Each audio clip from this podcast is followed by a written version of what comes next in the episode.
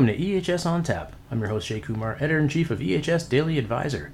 This week I talked to Megan Walters, Vice President of Compliance and Customer Success at Encamp, about the challenges that women face in EHS. And now, on to the interview. I'm joined today by Megan Walters, VP of Compliance and Customer Success at Encamp. Welcome, Megan. Hey, thanks for having me. Thanks for joining me. And I wanted to get started by telling me a little bit about yourself and what you do at Encamp. Sure. So I'm Megan Walters. I'm the VP of Compliance and Customer Success at Encamp. I've been here a little over three years, and I've been in the space um, a little more than uh, 10 years. Um, so I run the compliance, customer success, and the technical solutions teams at Encamp. Um, compliance, we do the uh, product R&D and uh, research um, and internal and external enablement um, for our customers and internal customers. Um, our customer success team onboards our customers, does the enablement, and then also fulfills our customers' reporting obligations.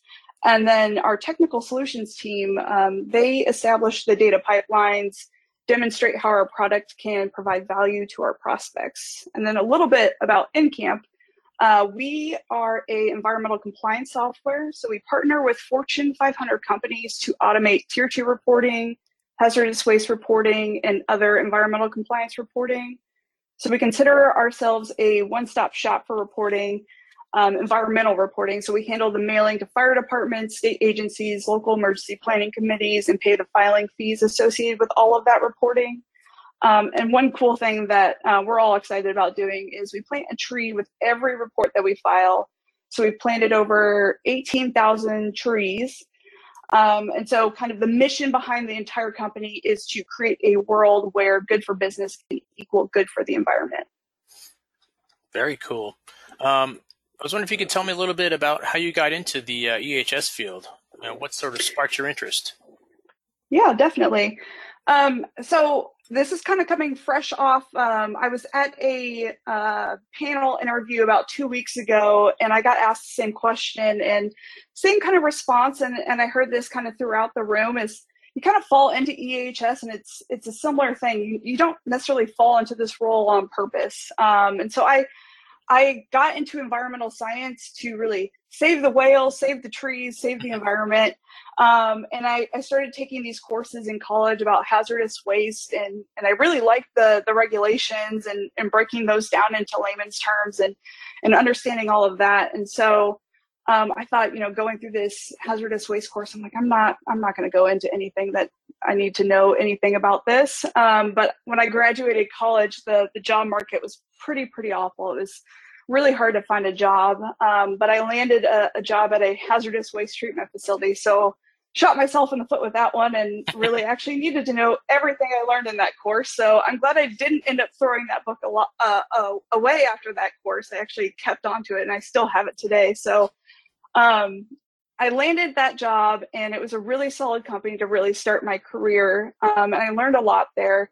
Um, I thought I had like learned everything I needed to know about hazardous waste. Of course, I didn't because I learned kind of just a little bit about kind of the generator side and the um, the treatment side. But I wanted to learn more about different media, um, and so I continued on from there um, to further my career. Excellent. Um, so, I wanted to ask you, how challenging is it to be a woman in EHS?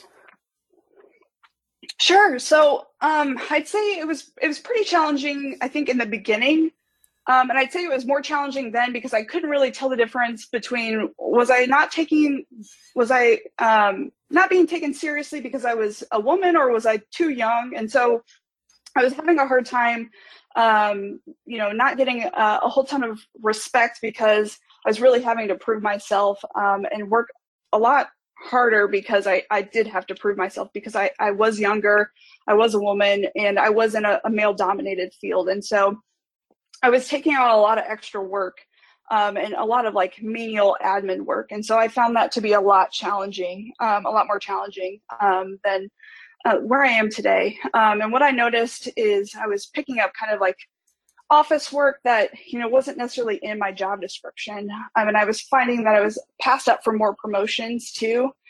Um, but fortunately, you know, today I, I work in a remote job, which has been really, really nice, and that's changed a lot for me. Um, but I did find I found a really interesting statistic really preparing for this um, that the pay gap in STEM for for women is 74 percent um, of women make that uh, 74 percent of they make of of what men make and then in the STEM market versus 80% in the general labor market. So I found that really interesting. So we've still got a ways to go. It is improving, but um, all that to say is it's challenging, um, but I think it is it is improving. Well, that's good. Um, so, if you could tell me a little bit about your experience as a, as a female leader in STEM. Yeah, definitely. Um, you know, early as a leader, I would say I I definitely lacked the confidence. I, I, don't think anyone really sends you through like a leadership boot camp um, to really learn how to become a leader.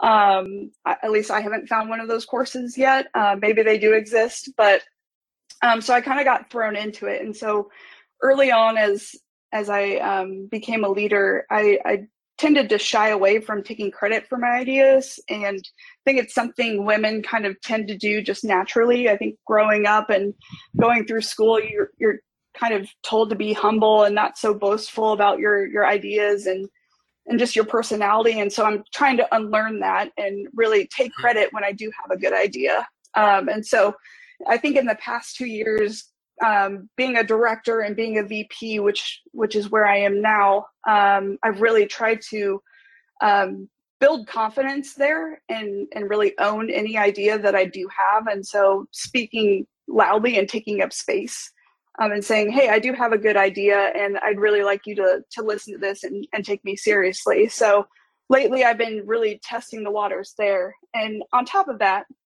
um, I've really been giving credit where credit is due. So I've been fortunate in that I have four amazing, talented people under me that help support me um, and the team that I run. And anytime that they come with come to me with an idea, um, I'm always saying, "Hey, you know, Jackie, Julie, Sam, Katie, they just came to me with an amazing idea. Whether it's they've come to me asynchronous um, or it's in a meeting i'm always backing them up and making sure that they're given credit because i want to make sure you know people are are backing each other up and, and giving their getting their credit where credit is due because i think it, it makes it makes it all all better when people are being um, they've got their champions because people have done that for me in the past and i'm making sure it kind of gets passed passed along and paid forward. So that's definitely important. I think another experience, um, another thing I'd like to, to kind of like talk about as far as an experience as a female leader is um, kind of this whole notion of imposter syndrome, which I think a lot of people are talking about nowadays. Um, and I, I found this really interesting. Adam Grant, who's an organizational psychologist, um, I I find his he, he, posts a lot on Instagram. I follow him. He's really really interesting um, he posted something like um, I think it was a couple weeks ago that said he said questioning your abilities doesn't mean you have imposter syndrome. Um, it's a normal response to a new challenge. And I thought that was really interesting because you know I'm constantly being thrown into something new. Just being kind of in a startup in leadership, it's something always is being thrown like on a day-to-day basis. I'm always being thrown something new, and so when I'm I'm being tasked with something I have no idea what to do. The constant kind of like thought in my head is like, I don't know how to do this. Um, and it's kind of easy to beat yourself up and just say, kind of throw up your hands and say, you know, this is impossible. Um, I'm just, I can't do this. Um, and kind of beat yourself up from there. Um, whereas I, I really kind of have to remember this and say, you know, it's because I haven't done it before and really kind of break down that problem from there and say, just because you haven't done it before doesn't mean you can't do it. Let's break down this problem and let's try to tackle it and kind of put that tool in your toolbox for your future so that you can do it from kind of there on out. Um, so it's just kind of re- reminding yourself that you have something to learn, um, and it's kind of humbling too. So I like to remember that. And then uh, I kind of the third thing I would say is um, kind of my entire experience has not all been negative. Um, I've had several champions, and I've been really thankful for that um, and fortunate. Um, for instance, my boss, um, who's a man, has um, promoted me from our first senior environmental scientist hire all the way to VP, which has been amazing.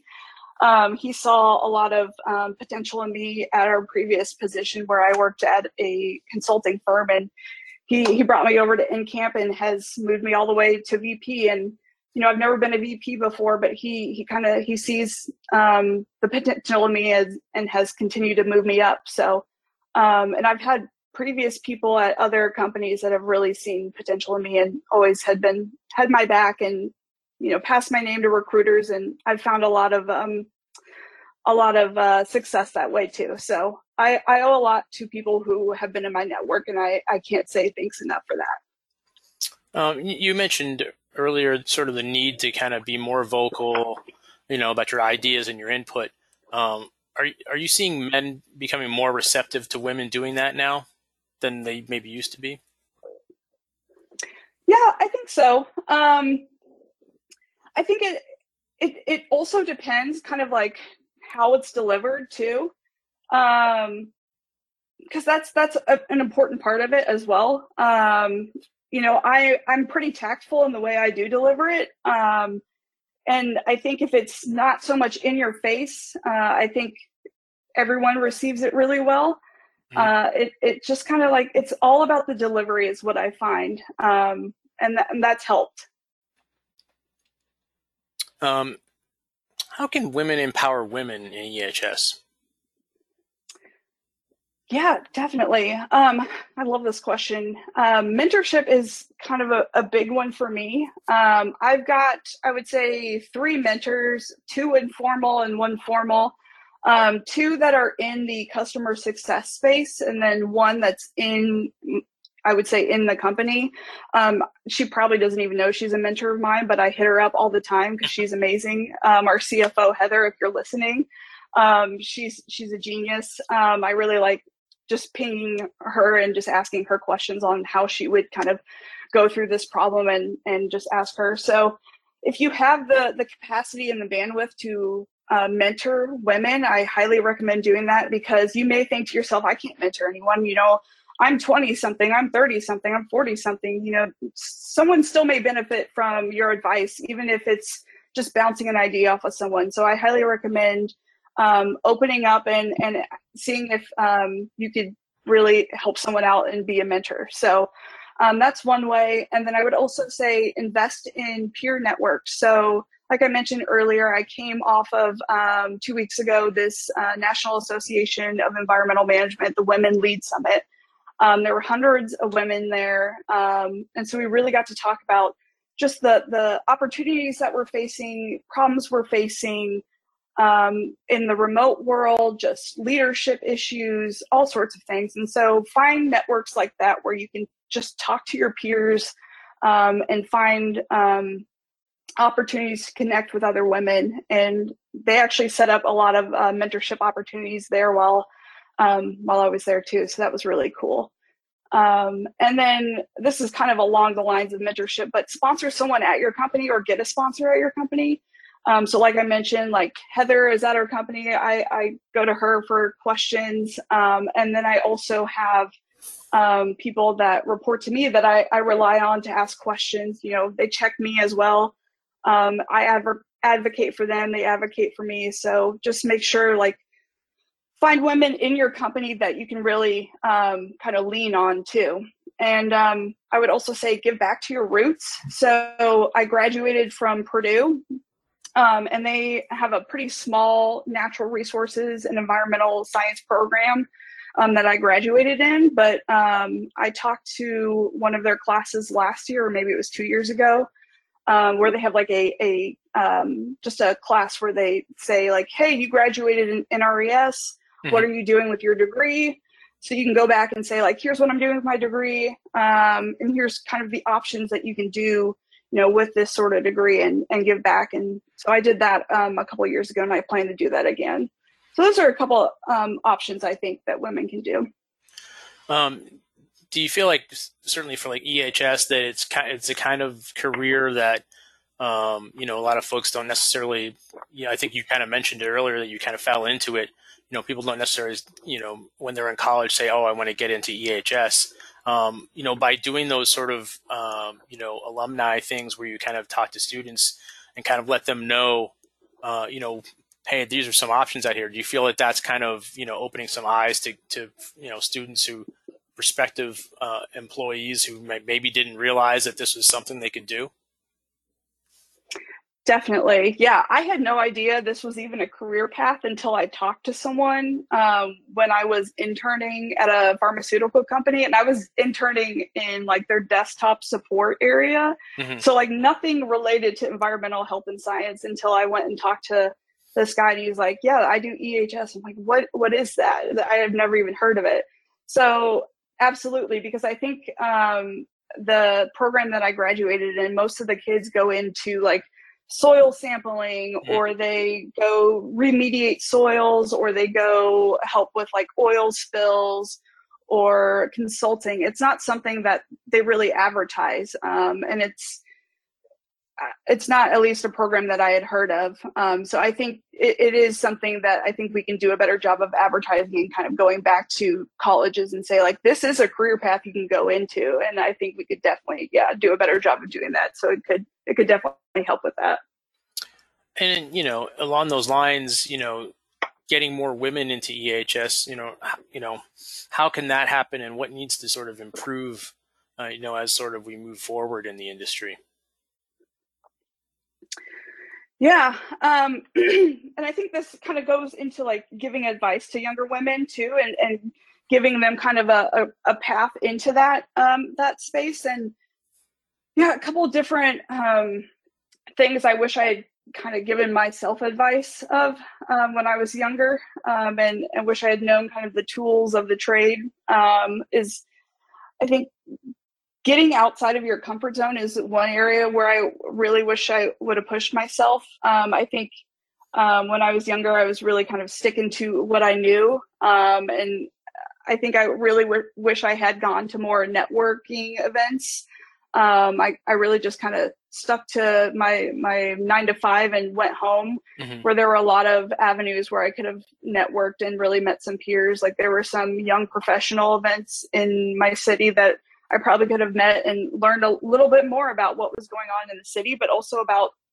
I mean, I had no idea tech even existed until I got into the startup scene, and because tech isn't isn't really anything EHS has really touched. Mm-hmm. Um, and so learning about that really opened up my eyes about what else is in the world. Um, and then just like events like the the thing i mentioned about the women lead like knowing that that even existed was was super useful. So getting out of your comfort zone and, and networking with people is is huge and i think uh, women could really benefit from that. Um, and another thing is just you know being authentic. Um, i feel like we really when you first start out your career you almost have to like take on a different personality and prove yourself but don't don't fall into that trap. Um, stick to your guns and, and be authentic um, and, and stick to your true self. Um, like i said find a mentor um, do some monthly check-ins weekly lunches.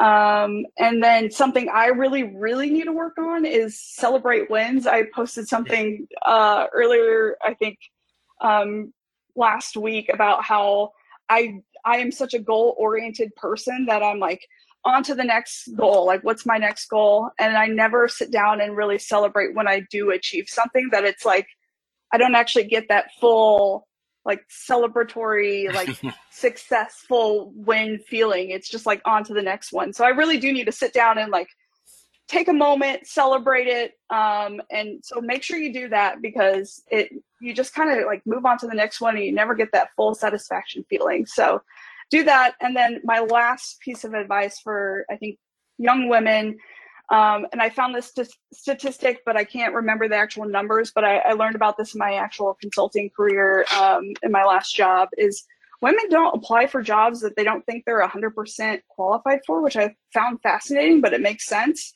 But like men, if I think they think they're like 60 or 40, 40 to 60% qualified for, they'll apply for it.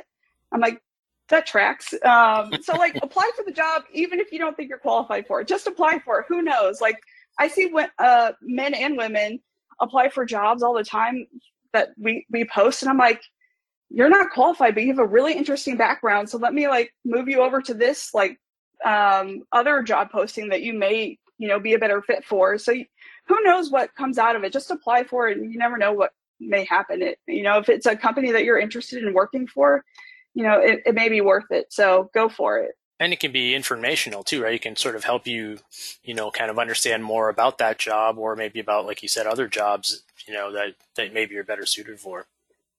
Exactly. Yes.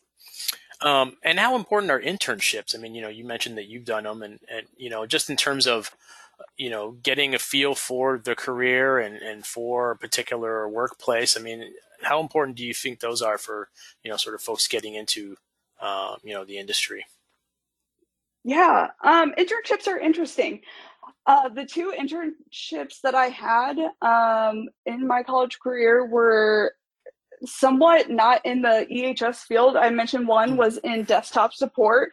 Um, the other one was in more like landscape architecture, so not in EHS whatsoever. Mm-hmm. But um, I learned what I was not interested in, so right. that was super helpful. That's valuable. But I also learned about exactly, and it was also valuable in knowing like how uh, like companies and organizations work because that's not something you learn in college um, you don't learn how to type up a professional email in college i guess maybe unless you're you're doing like i don't know writing 101 but no one teaches you how to write a professional email really um, and just like knowing like organizational etiquette like it's yeah. just something you kind of have to pick up just being at a big company. And so that's something that I thought was really valuable, just knowing like the terms of the trade too, like payroll and I don't know, just random things that you're like, oh, this is just all new to me. Um, and knowing like when you can take a lunch break, when all these just random things that you've coming from college and going into like real world, it's it's